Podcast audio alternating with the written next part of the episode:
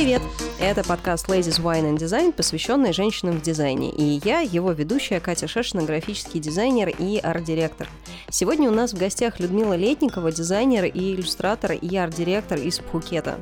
У Люды потрясающая история жизни и путь из архитектурного института Ростова до расписывания древних храмов Таиланда. Привет, Люда!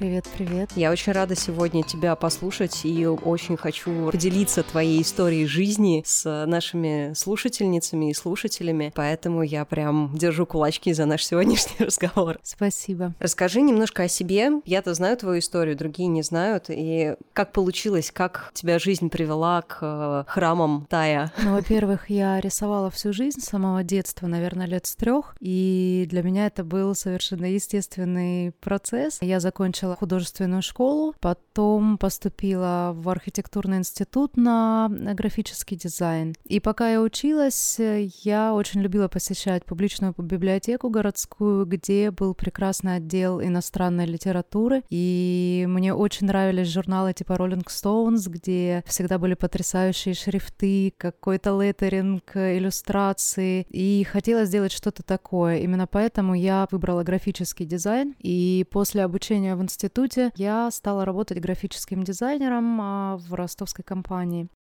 Но мне казалось, что это мало, потому что мы в основном делали макеты для газет, какую-то небольшую графику, это была реклама, в основном техники, и мне было несколько скучно. Я стала ездить на выставки в Москву, типа дизайн и реклама. О, я знаю эту выставку, она до сих пор проходит, я с ней обычно с пакетами образцов просто с такими килограммовыми возвращаюсь. Да-да-да, именно так, и для меня открылся какой-то особый мир, я увидела, что есть специалисты, есть какие-то энтузиасты, есть люди заинтересованные, которые горят этим живут. Плюс там всегда можно было найти интересную литературу, книги. Я могла стоять часами и просто листать их и разглядывать, потому что как у начинающего дизайнера у меня не было много денег, чтобы это все купить, но я всегда приезжала очень вдохновленная, и я стала чувствовать, что есть какой-то большой мир большого дизайна. И однажды в один из годов я узнала, что в Москву приезжает Стефан Загмайстер, и очень попросила свою компанию меня туда отправить. Они не понимали, кто это и зачем это, но я была очень настойчива и поехала. В этот момент у меня, конечно, случился переворот всего моего мира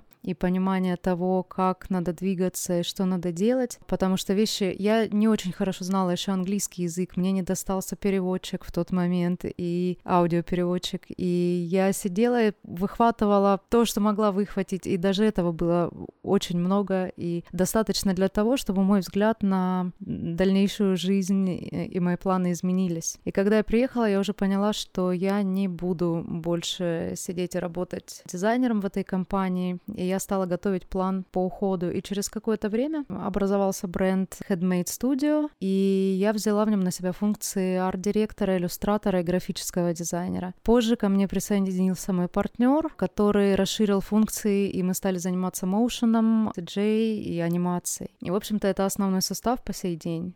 А как появилась вообще студия Headmade и почему она так называется? Она появилась просто потому, что мне хотелось создать что-то свое и вокруг себя уже образовывать людей. Плюс, конечно, послушав Стефана Загмастера, это стало мечтой, потому что он вот дизайнер, у него студия, значит, так как-то и должно быть. По этому пути очень хотелось идти. Но название, потому что мы работаем головой, все, вся основная работа происходит в голове, поэтому это было самое логичное вообще название на тот момент и оно прижилось до сих пор с нами.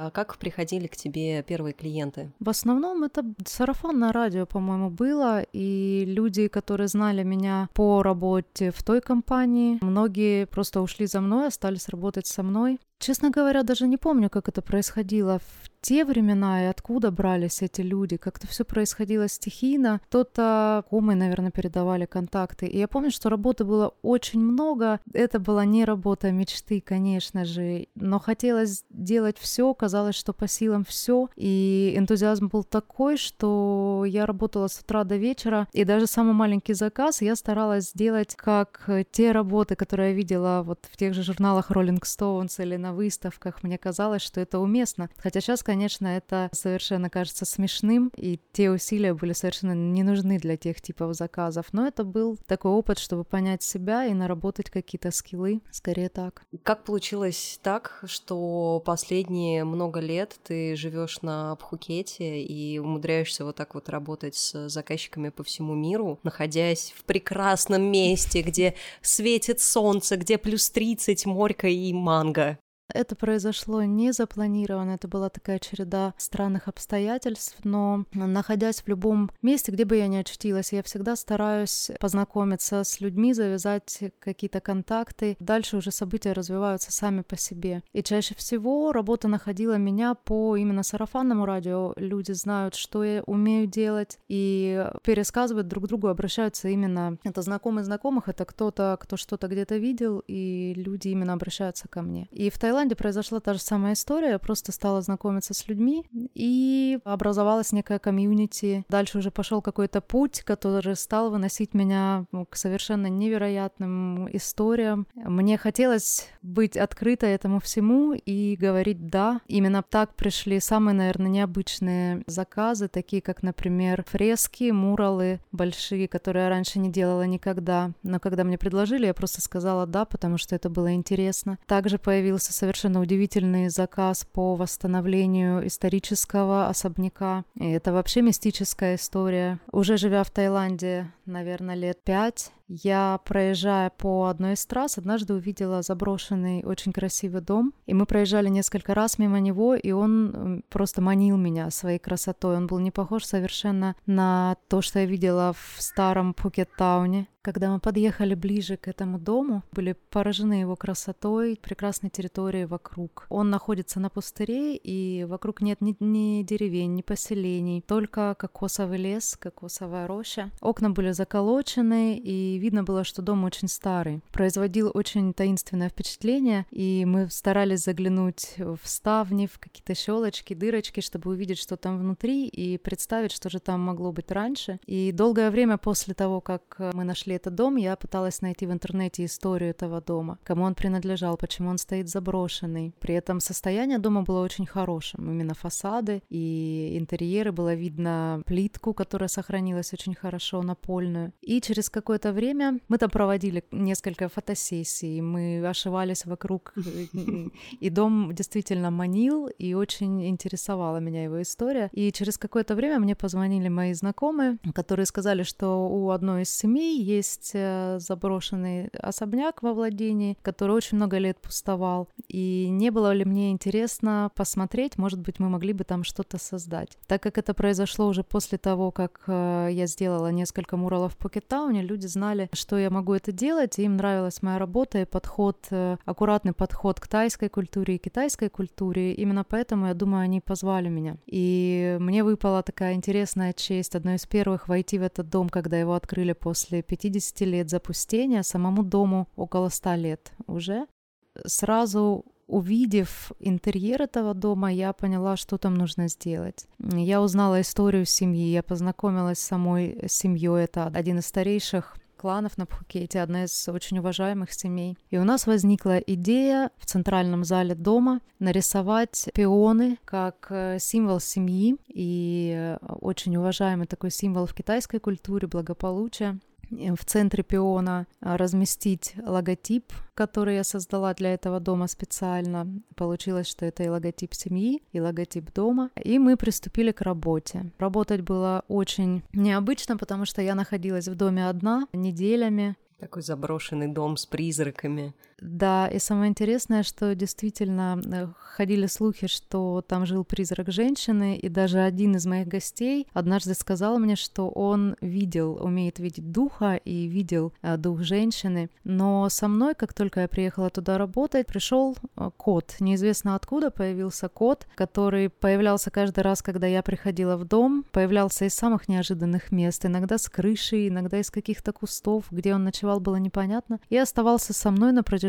всего времени, как я, когда я работала. Тайцы э, наблюдали за этим и сказали, что кот, скорее всего, медиум, посредник между мной и духом, и охраняет меня. Пока я работала, мне не было страшно, мне было очень э, комфортно находиться в этом доме, и мне действительно стало казаться, что дом меня позвал для того, чтобы я помогла ему возродиться, как бы не смешно это звучало. Мне сейчас э, мурашки по коже. Да, но это была какая-то история дружбы и любви с первого взгляда, причем абсолютно взаимной. И мне довелось увидеть, пока я работала там, как дом восстанавливался, какую аккуратную работу проводила команда, проводила семья по восстановлению мебели, по восстановлению всего быта, э, который был раньше и сейчас. Это очень красивый, один из самых красивейших домов-музеев исторических, в который можно попасть как в музей, при этом там можно остаться как в отеле, несколько комнат э, сейчас сдаются. Помимо этого, там еще есть очень приятный ресторан классической тайской и пиранаканской кухни и очень красивая территория вокруг. То есть вот такой у меня случился удивительный опыт, несмотря на то, что я никогда не считала себя художником-муралистом, и, в принципе, художником я больше графический дизайнер, я занимаюсь графическим дизайном и брендингом, но для меня это был интереснейший опыт именно такой работы, и могу сказать, что я бы с удовольствием его повторила, например. Слушай, я знаю, что в Тае достаточно жестко относятся к фарангам, и пустить мало того, что не местного человека, не тайца, даже не азиатского человека, пустить на рисование муралов по их городу, особенно там в центре города, это честь, которую нужно заслужить. Вот как ты получила первый заказ? Это как раз о взаимосвязи всего, что мы выбираем делать в своей жизни. Потому что на Пхукете я стала снова рисовать, я занялась скетчингом. У меня был очень большой перерыв именно в рисовании рукой. Я ушла в графический дизайн, я ушла в диджитал полностью. И у меня всегда оставалось это осознание того, что я умею рисовать, э, четкая уверенность в этом. Пока в один прекрасный момент я не захотела пойти на встречу э, Urban Sketchers местных. Когда я стала с ними рисовать, я вдруг поняла, что моя рука меня не слушается. И для меня это был шок, какое-то крушение представления о себе. И я стала практиковать, э, ну, еженедельно какие-то даже первые дни даже ежедневно, потому что я впала в определенную панику, что как это так, такое со мной случилось. Я же всегда и считала, стала... что я иллюстратор, а я не иллюстратор. Да, ну как бы я рисовала в основном вот Photoshop заменил мне в принципе все. Иногда редко рисовала руками и как-то даже не заостряла внимание на том, что я уже не могу нарисовать с натуры, например, то, что я вижу. Нет уверенных линий. Как говорят э, в Азии, у тебя должна быть э, налажена связь между сердцем, глазами и рукой. И вот у меня как раз эта связь была полностью дисбалансирована. И именно на этих скетчерских собраниях я встретила людей, которые в тот момент организовывали большой стрит-арт проект, первый стрит-арт проект на Пхукете. Туда были приглашены приглашены только тайские художники, и так получилось, что меня просто спросили, а ты же тоже художник, ты, как бы, ты же рисуешь? Я говорю, ну да, не хотела бы ты поучаствовать в таком проекте. И я, конечно, сказала да, и в этот момент очень испугалась, потому что я никогда не рисовала ничего, наверное, больше от третьего листа, ну, может быть, а первый еще в институте был. И тут я поняла, что мне дают стену размеров метров 4 на 5, причем а, мне дали стену в китайском храме в одном из самых старинных китайских храмов, который по стечению обстоятельств был одним из самых любимых моих мест на Пхукете. И вот с этого момента начались такие чудеса. Мне дали тему, как раз которой я тогда была очень заинтересована и была в поиске значения одного ритуала, который я однажды увидела в Покеттауне, и нигде не могла найти на нем информацию на английском языке. И вдруг мне говорят, нарисуй, пожалуйста, этот сюжет, и я говорю, ребята, тогда вы мне расскажете все о том, что происходит. И мне стал открываться доступ ко всей этой информации, которой я так вожделела, и люди мне стали помогать во всем, познакомили меня с людьми, которые изготавливают марионеток, которые участвуют в этом ритуале, привели меня в храм и познакомили с медиумом, который общается с духами в этом храме. Меня знакомили с духами, заводили за алтарь, это был очень такой мистический и интимный, можно даже сказать, процесс, потому что духи живут в своих домиках, они спят, их будили, им открывали лица, представляли меня. И, конечно, в этот момент э, я чувствовала себя совершенно каким-то избранным человеком, потому что до этого я пыталась узнать э, про этот храм и про его историю, и со мной никто не хотел разговаривать, от меня люди отворачивались и уходили. Поэтому, когда я стала работать, мне очень хотелось создать работу не мое видение этой ситуации, но то, что люди хотели бы видеть там, как они воспринимают этот ритуал. И, видимо, вот это мое отношение к их культуре вызвало такое доверие с их стороны. То есть я не пыталась продвигать какое-то свое современное видение, например, современной иллюстрации, но я пыталась понять, что в первую очередь важно для этих людей, какие детали важны в этом ритуале и что именно нужно отобразить. Я стала расспрашивать их, они мне, кто не мог э, рассказать э, в силу э, языкового барьера, зарисовывали мне, например, медиум приходил и рисовал, какая прическа должна быть у центрального божества, например, какие детали убрать, какой цвет добавить. И это был очень интересный такой collaboration. Более того, когда люди увидели, что белый человек рисует э, в храме, я сначала столкнулась с недоверием и даже такими проявлениями, ну, не агрессии, скажем так, но активного недоверия, когда кто-то мог подойти и спросить, а ты знаешь вообще, что ты делаешь, что ты рисуешь? И проверяли, понимаю ли я значение ритуала, знаю ли я какие-то особенности. И в один день, придя к стене продолжать работу, я вдруг увидела, что мне принесли много фруктов, что люди приходят и улыбаются мне. Я четко увидела, что что-то изменилось. Одна из женщин рассказала мне, что так как было много людей, которые не доверяли этому процессу, ночью вызвали медиума, медиум вызвал духов божеств, которых я рисовала, и спросил у них, могу ли я выполнять эту работу в храме. На что божества ответили, что мало того, что я могу, и люди еще должны мне способствовать в этом. И с этого дня я получила всю помощь и поддержку, на которую даже не могла рассчитывать и не могла представить. С самого утра до самого вечера мне приносили фрукты, мне приносили кокосовую воду, мне приносили обед и ужин. Люди приходили просто познакомиться, поговорить, сфотографироваться. Э, в итоге я даже устала немного от этого и стала работать по ночам, когда никого нет. И это тоже был особый какой-то опыт, потому что храм закрывался. Я работала на улице, но на закрытой территории, и находиться ночью в китайском храме среди этих красных огней, среди этих запахов невероятных, ну, это какой-то особый был опыт для меня, который вспоминаю до сих пор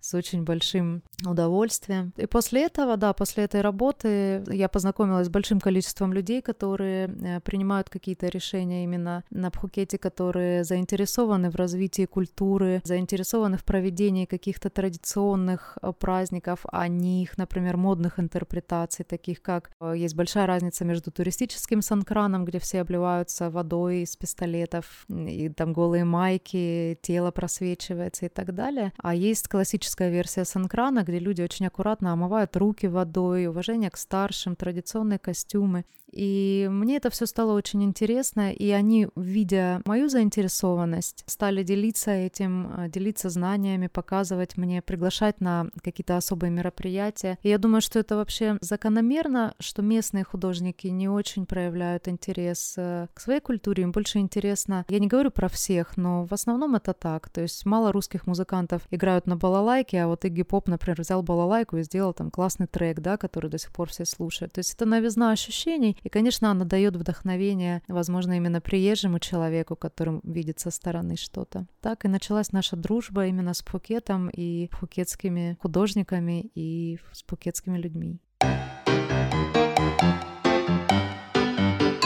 Я уже который раз восхищаюсь твоим умением везде находить какие-то мягкие и позитивные слова. То есть каждый раз, когда ты рассказываешь даже про какой-то негативный опыт, ну, то есть я понимаю, что он негативный, что, скорее всего, ты там ходила, орала, материлась и всех ненавидела, но при этом ты умудряешься как-то рассказывать это, ну, не то чтобы с позитивной, а с доброжелательной точки зрения. Скажи, ты этому как-то училась или ты родилась вот с такой вот э, суперспособностью? Я не знаю, может быть, это что-то семейное. Мне кажется, кажется, у нас очень добрые все в семье, и как-то, наверное, так повелось, что-то от папы. Папа был, наверное, такой человек. Ну, и, в общем-то, скорее это семейное, наверное. И да, конечно, скорее всего, э, какая-то большая часть шла от семьи, но личные, личных демонов тоже никто не исключает. И, конечно, была и какая-то зависть периодически к ребятам, может быть, более успешным или тем, кто нашел свой путь. Одно время действительно было очень тяжело видеть, как кто-то нашел личную свободу, например, поменять свою жизнь, э, начать делать то, что он хочет, стать в этом преуспеть и стать профессионалом. И когда ты чувствовал, что ты в себе не можешь найти как каких-то таких сил, становилось, да, даже до какой-то до отчаяния больно, но потом на самом деле, если э, концентрироваться на себе и понимать, почему такое происходит с тобой, ты начинаешь работать, возможно, с какими-то своими нюансами уже на зависть и на прочие вещи. Не остается, во-первых, времени, а во-вторых, всегда приятно порадоваться за успехи другого человека и действительно уйти больше на, в работу над собой. Например, в том же скетчинге могу рассказать, что ты можешь быть прекрасным да,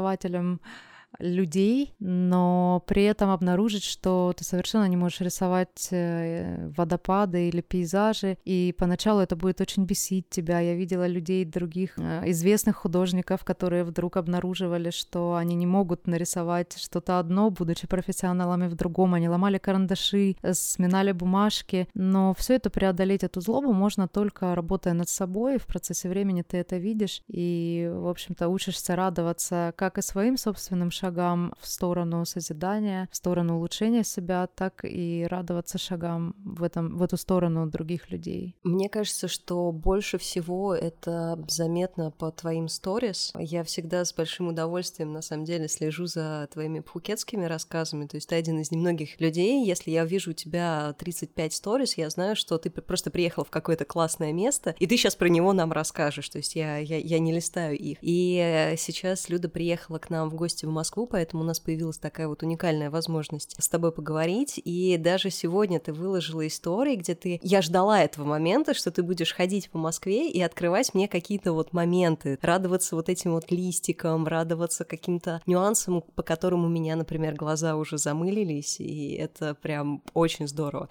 Ты везде умудряешься, где бы ты ни находилась, ты везде умудряешься находить какие-то интересные детали, интересные фактуры, про них рассказывать, рассказывать про свое путешествие. Тот же вопрос, что и с э, позитивными эмоциями. У тебя это как-то сразу получилось? Вот как Инстаграм выпустил сторис, ты такая, да, это тот инструмент, которого я всегда ждала. Или у тебя была какая-то тоже внутренняя работа? Если задавать вопрос, то он скорее в том, как ты пришла к тому, что ты делишься тем, что тебя окружает. Ну, во-первых, сторис изначально, я думаю, никому не понравились, и никто не мог понять, что с ними делать. Как, зачем выкладывать то, что исчезнет, э, и, в общем-то, было совершенно непонятно вообще, зачем это все. Я думаю, что про внимание к деталям я тоже отдельно потом скажу, потому что тот же самый скетчинг а, показал мне, что для меня детали намного важнее, даже не важнее, а это именно мой фокус, и я именно на них концентрируюсь, когда я поняла, что я рисую именно детали, но не люблю рисовать э, какую-то общую картину происходящего. Именно, возможно, вот на, на этом я и концентрируюсь. А почему захотелось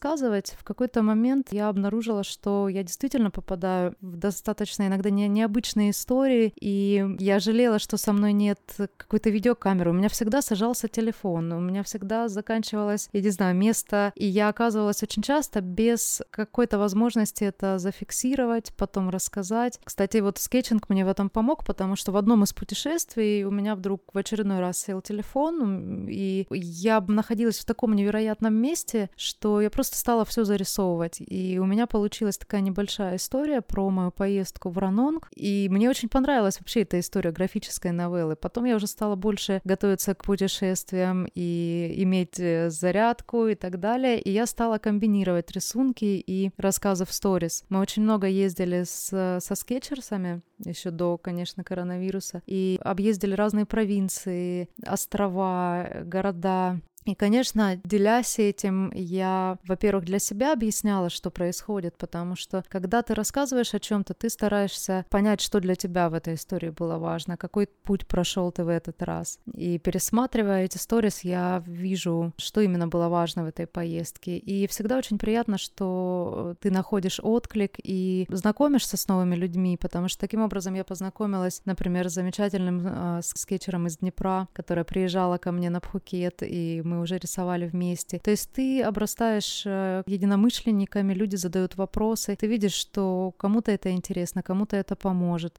что, в общем-то, совершенно прекрасно. Скажи, а вот эти твои истории, они как-то влияют на твою работу? Приходят ли к тебе новые клиенты? То есть помимо а, росписи фресок на Пхукете, я знаю, что ты занимаешься и брендингом, и вот э, то, что ты рассказывала, и Motion, и CG, и это же не пхукетские заказчики, это заказчики из каких-то других городов. С пхукетскими ребятами ты можешь познакомиться на Пхукете, сходив на мероприятие, да? А как ты знакомишься вот с потенциальными клиентами вне Пхукета? Да, на своем инстаграме и в сторис я не отображаю вот эту часть своей деятельности, эту сторону. Люди в основном не знают, э, те, кто подписаны на инстаграме, что я помимо этого занимаюсь, да, еще чем. И в основном я промоутирую себя на Behance, то есть это портфолио, и периодически через Behance приходят заказчики. Как правило, это все-таки то же самое сарафанное радио. Тот объем работы, который я имею, позволяет мне иметь и свободное время, и время загруженное. И, в общем-то, есть такой баланс, что специально я не ищу дополнительно что-то. Я всегда рада новым людям, я всегда пообщаюсь, но оставляю за собой, в общем-то, право определиться, что именно я хочу делать, где я могу помочь, где именно моя помощь нужна и уместна, или я могу перенаправить человека на кого-то, допустим, кто будет более э, подходить для этой задачи. Я люблю задавать глупые вопросы. У меня есть список глупых вопросов, которые я готовлю каждое интервью, и с таким хитрым, коварным лицом их задаю. Ну, понятное дело, что мы все знаем ответ, нужно ли говорить о себе. Да, конечно, нужно. Но мне хочется понять вот твою мотивацию этого процесса? Ну, во-первых, когда ты говоришь о себе, ты сам для себя отвечаешь на вопрос, что для тебя важно и на чем бы ты хотел сконцентрироваться в данный момент времени. То есть это определенный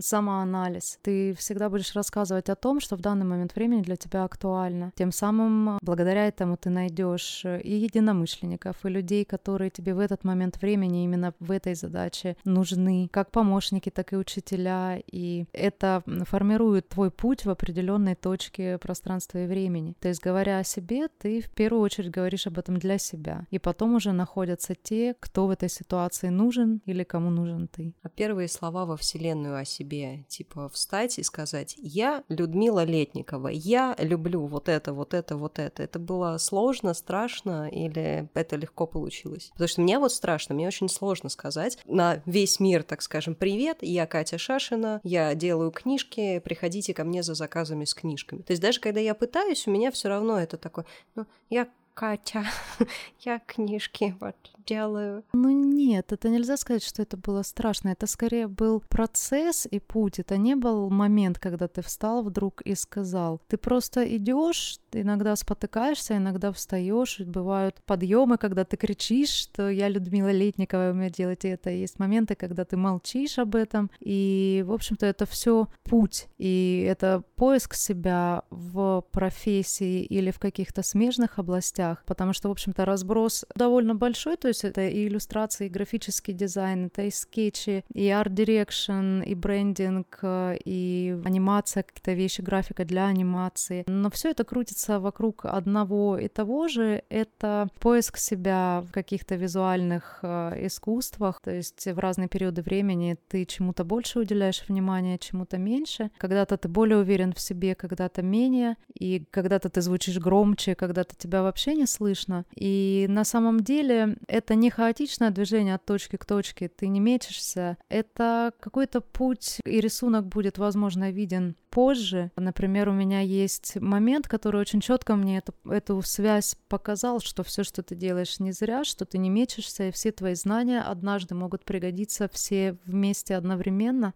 Это вот моя как раз была встреча с Мартином Линстромом в этом году, совершенно удивительная, когда на этой встрече вдруг потребовались все мои знания, которые я собирала и нарабатывала все эти годы, знания, которые когда-то казались мне смешными, например, как этот скетчинг. Я думала, зачем он мне, в принципе, я им не зарабатываю, и, в общем-то, это хобби скорее для меня, такой тренировка руки и вот этой связи рука, сердце, глаза. И вдруг на этой встрече оказалось нужно все, и знание английского, и знание основ иллюстрации, иллюстрации, и знание основ скетчинга, и графического дизайна, и многого-многого другого. Все сконцентрировалось в один момент, да. Расскажи подробнее про этот ивент. Это совершенно произошло внезапно для меня. Мне вот, кстати, по, к вопросу, как э, тебя находят люди. Я не знаю, как меня нашел именно Мартин Линстром. Мне просто пришло письмо на электронную почту о том, что в Бангкоке будет проходить определенное мероприятие, и они бы хотели со мной посотрудничать. Я не поверила своим глазам на самом деле, потому что... Спамеры, спамеры написали, да? Да, это слишком крупное имя, и каким образом? Я спросила их, как они меня нашли, они сказали, через интернет, соответственно. Ну, значит, интернет работает а, каким-то таким образом тоже. Так началось э, наше сотрудничество. Я сказала «да», приехала в Бангкок и помогала на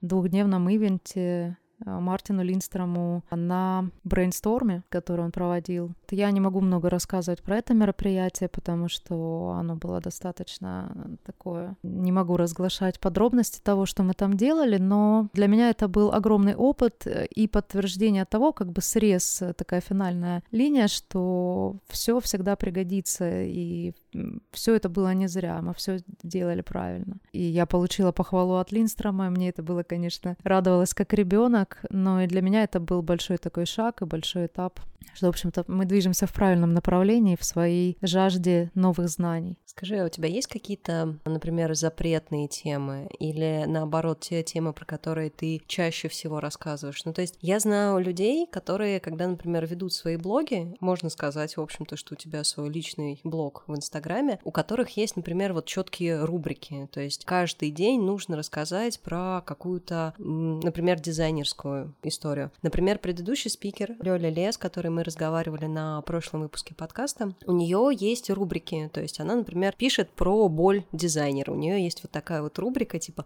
где я села в лужу, где мне было больно, где мне вот как-то что-то не получилось. Я знаю, что есть подход, например, а, у более таких взрослых дизайнеров, которых учили, что дизайнер всегда должен быть как хорошая стюардесса с улыбкой, с идеальной укладкой, с чем я могу вам помочь. И у них есть вот это вот желание писать только о позитивном. То есть, если клиент, например, был последним козлом, ты все равно напишешь, что, знаете, это был такой ценный опыт, я очень много вынесла из этого сотрудничества, вместо того, чтобы вот как новомодные, так скажем, блогеры, они пишут, да он вообще там, дальше запись с пиликаньем. У тебя есть вот, эм, может быть, вещи, про которые тебе не хочется рассказывать, или вот рубрики, про которые ты не хочешь говорить? Ну, вообще я очень мало рассказывала о работе, именно о работе. Возможно, Возможно, в силу того, что действительно существует очень много нюансов, э, которые не хотелось бы, возможно, выносить на всеобщее обсуждение. Но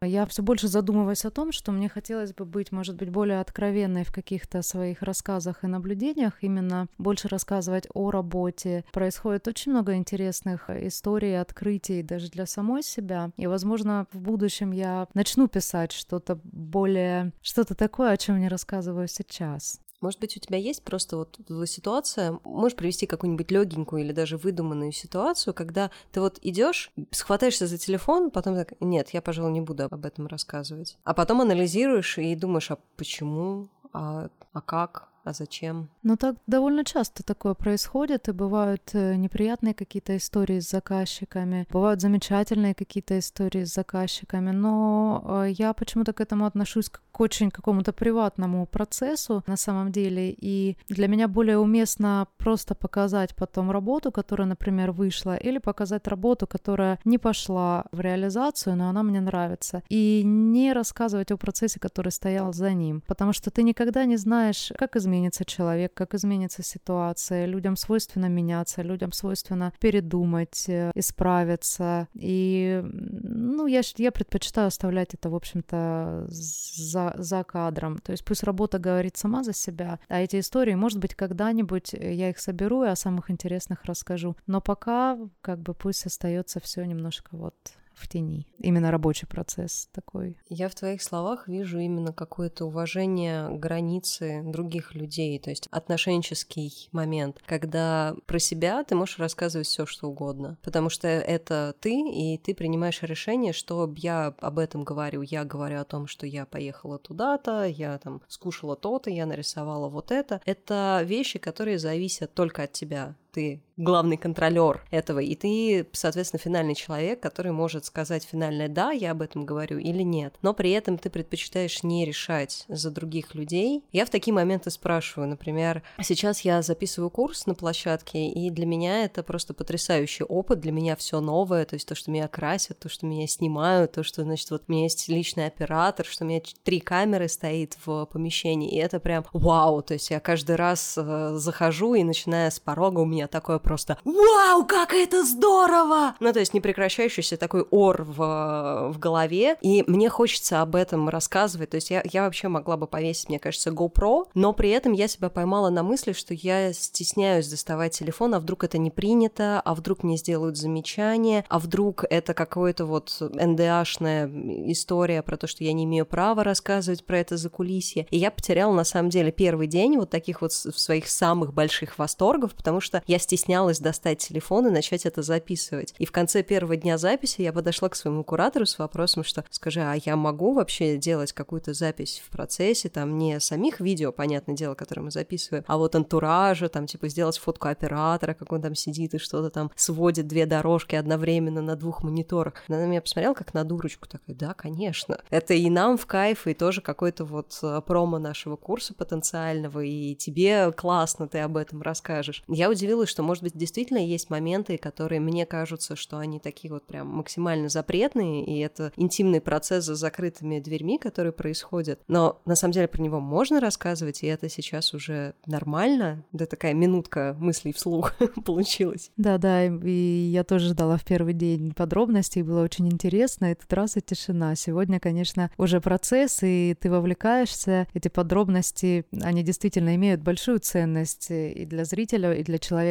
для коллег, да. И у меня есть этот момент, вот я сегодня тоже была на интересной встрече, и я не стала снимать э, ее, я не стала делать совместных фотографий, это мой старый заказчик, но при этом я настолько вовлеклась в разговоры, в диалог, что это как э, когда ты имеешь камеру, например, и путешествуешь, и снимаешь какое-то событие, ты не успеваешь поучаствовать в нем, и иногда хочется отложить эту камеру и просто поучаствовать в событии, и, может быть, даже не фиксировать для каких-то случайных зрителей. Но здесь тоже есть такой момент. Всегда можно сделать э, фотографии, записи, и если тебя что-то смущает, выждать какое-то время, и потом, например, написать историю, если ты посчитаешь, что ты можешь ей поделиться, вспомнить какие-то подробности, проиллюстрировать. А, я думаю, что это вот такой тип, может быть, рассказа, который мне ближе, которого я сейчас придерживаюсь, что касается работы. К тому же, кстати, подробностями работы и историями, например, какими-то кейсами со сложными заказчиками, я делюсь обычно с людьми, когда провожу какие-то мастер-классы или какие-то встречи с группами, например, людей, где я именно делюсь опытом и рассказываю о работе дизайнера, какие-то подробности, там, со студентами, например. У меня иногда бывают ученики, там, э, когда я могу рассказывать какие-то особые случаи, о чем-то предупреждать, как поступать в таком случае, как э, в другом, и тогда я считаю это уместно. Особенно если сложные какие-то истории, вот я думаю, это подходящий вариант.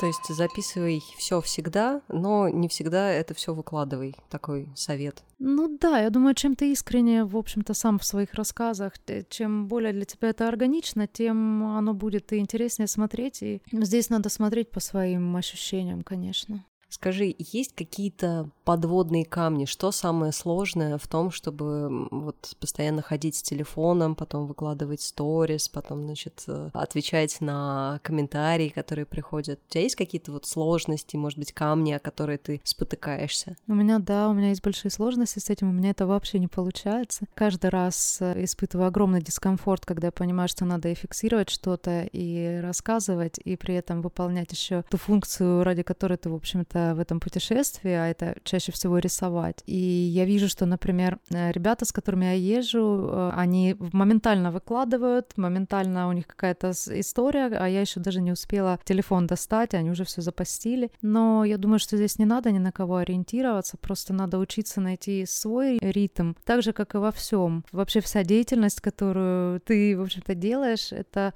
э, всегда поиск себя и удобных для себя путей рассказа о чем-то. То же самое самое, как э, искусство и тот же самый скетчинг. Ты делаешь это все для себя, для того, чтобы тебе понравился результат, для того, чтобы понять, что именно, о чем ты хочешь рассказать, сконцентрироваться на этом. И это, пожалуй, самое сложное вообще в жизни.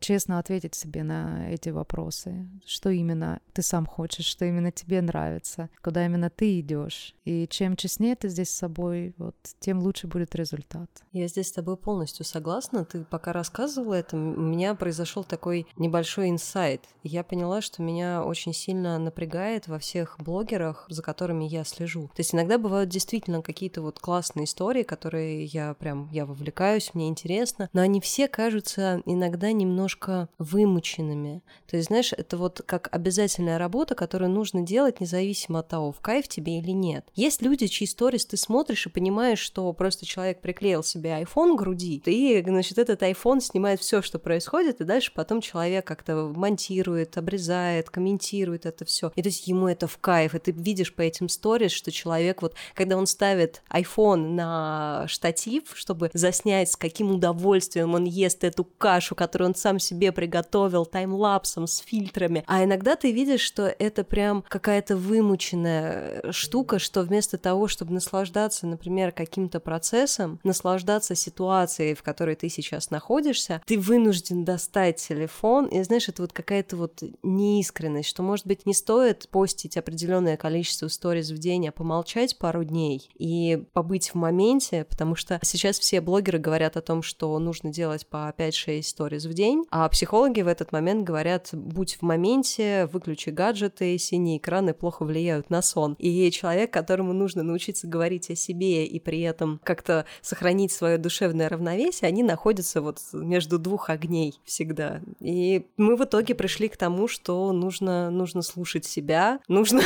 нужно понимать, кто ты есть и что ты хочешь. Ну да, здесь смотря в чем цель. И вот, кстати, ты говорила про бегущих блогеров, да, и про тех, кто раздражает. Мне не хотелось быть вот таким бегущим репортером, который бежит и что-то комментирует и рассказывает. Это совсем не, не, не мой стиль, не тот, э, не тот стиль рассказа, который мне бы подходил. я очень долго не могла найти, до сих пор, в принципе, не могу найти аналога и того блогера, который бы сказал, я вот тоже так хочу вести. Поэтому я не считаю пока себя блогером, я просто в поиске какого-то удобного мне стиля рассказа и просто пока делюсь тем, что происходит в моей жизни, показываю какие-то интересные моменты, как могу. Но пока до сих пор не нащупала вот как-то стиль повествования, который бы, может быть, меня характеризовал. Пока как получается, так и есть. Надеюсь, что это интересно кому-то. Ну, мне интересно. Я до сих пор помню про твой рассказ про поездку с пластиком.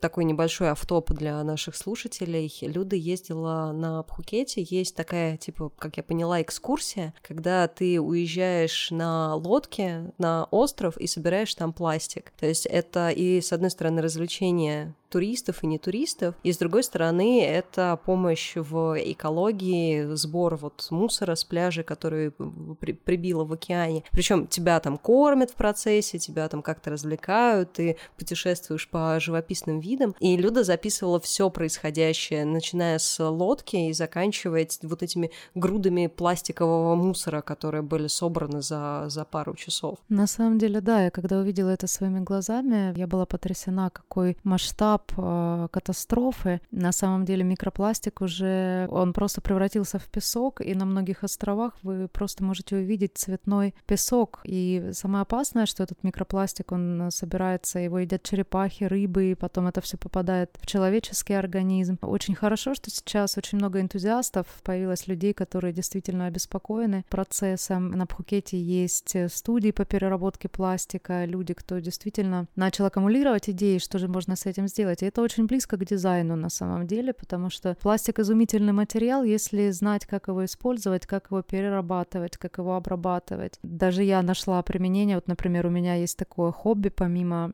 того, что я делаю, я стала перерабатывать э, пластик и делать, например, из него украшения и скульптуры, там, горшки цветочные, какие-то кашпо необычные по дизайну. И для меня это такой релакс. А ребята переплавляют, делают скульптуры культуры. И вообще очень большая область применения. То есть для меня эта поездка была, во-первых, помочь природе, во-вторых, подумать о том, что можно делать с этим пластиком, тоже вот с дизайнерской точки зрения. И здесь очень много интересных решений.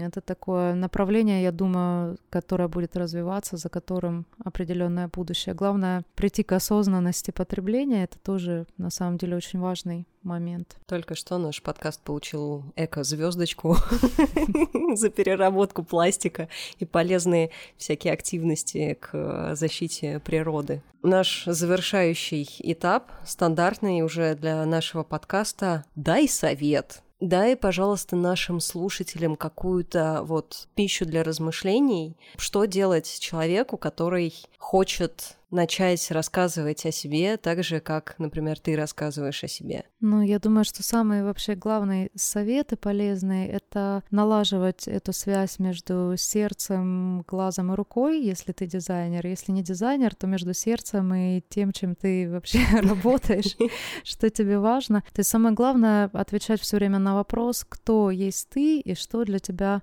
важно. И если ты хочешь делиться и рассказывать, то тоже подумай, как, как ты хочешь хочешь это делать, как не копируй, а сначала поговори с самим собой. И вот этот диалог с самим собой, мне кажется, он важен э, во всем, что бы ты ни делал, за что бы ты ни брался, спрашивать себя, то ли ты делаешь, туда ли ты идешь, нравится ли тебе это, или ты просто ведешься на какую-то внешнюю информацию. И вот это вот, э, как это, отделение, да, важного от неважного. И есть тот самый залог. И есть то успеха. самое важное. Да. Спасибо тебе огромное за этот немножко мистический разговор. У нас, наверное, первый выпуск подкаста с котиками, духами и э, медиумами из э, тайских храмов. Я прям впечатлена сегодняшним разговором. Спасибо, да, мне тоже было интересно все это вспомнить, потому что в процессе жизни все забывается, и тебе кажется, да ничего не было такого вообще интересного. А потом вспомнишь и думаешь, да, что-то было что-то было. Для завершения хотела бы сказать, что, наверное, никогда не нужно бояться делать что-то, бояться осуждения или бояться, что ты куда-то не туда идешь. Никогда не нужно бояться говорить об этом и думать, что над тобой кто-то посмеется, потому что жизнь в Таиланде и вообще мой опыт мне показал, что у каждого из нас есть какой-то свой уникальный, изумительный путь, который ты идешь, и ты его пройдешь, и потом ты увидишь, для чего это все было, возможно, потом вдруг все эти точки соединятся, и ты увидишь прекрасный рисунок. Даже если ты до этого думал, что ты в панике хаотично бегал в ужасе, на самом деле все может быть ведет тебя к чему-то прекрасному, и скорее всего так и есть. И потом ты поймешь, что все твои знания, все твой опыт были нужны для того, чтобы ты вот здесь и сейчас, например, сидел и рассказывал об этом кому-то еще. Это здорово и прекрасно. Не бойтесь себя, получайте удовольствие от жизни, от того, что вы делаете, и удачи вам всем. И всегда найдется какая-то компания людей, которые будут разделять эти интересы и сходить с ума именно с твоими тараканами в голове, а не с какими-то чужими выдуманными или навязанными. Да, это и есть большое счастье. Спасибо всем, кто был с нами. С вами были дизайнер Люда Летникова и чептер-лидер московского Ladies Wine and Design Катя Шашина. Подписывайтесь на наш канал, пишите темы, о которых вы бы хотели послушать, и, конечно, ставьте лайки, мы же тут все блогеры. Если у вас есть предложение о партнерстве, пишите на адрес lvd.moscow.gmail.com, указанный в описании подкаста. И до новых встреч!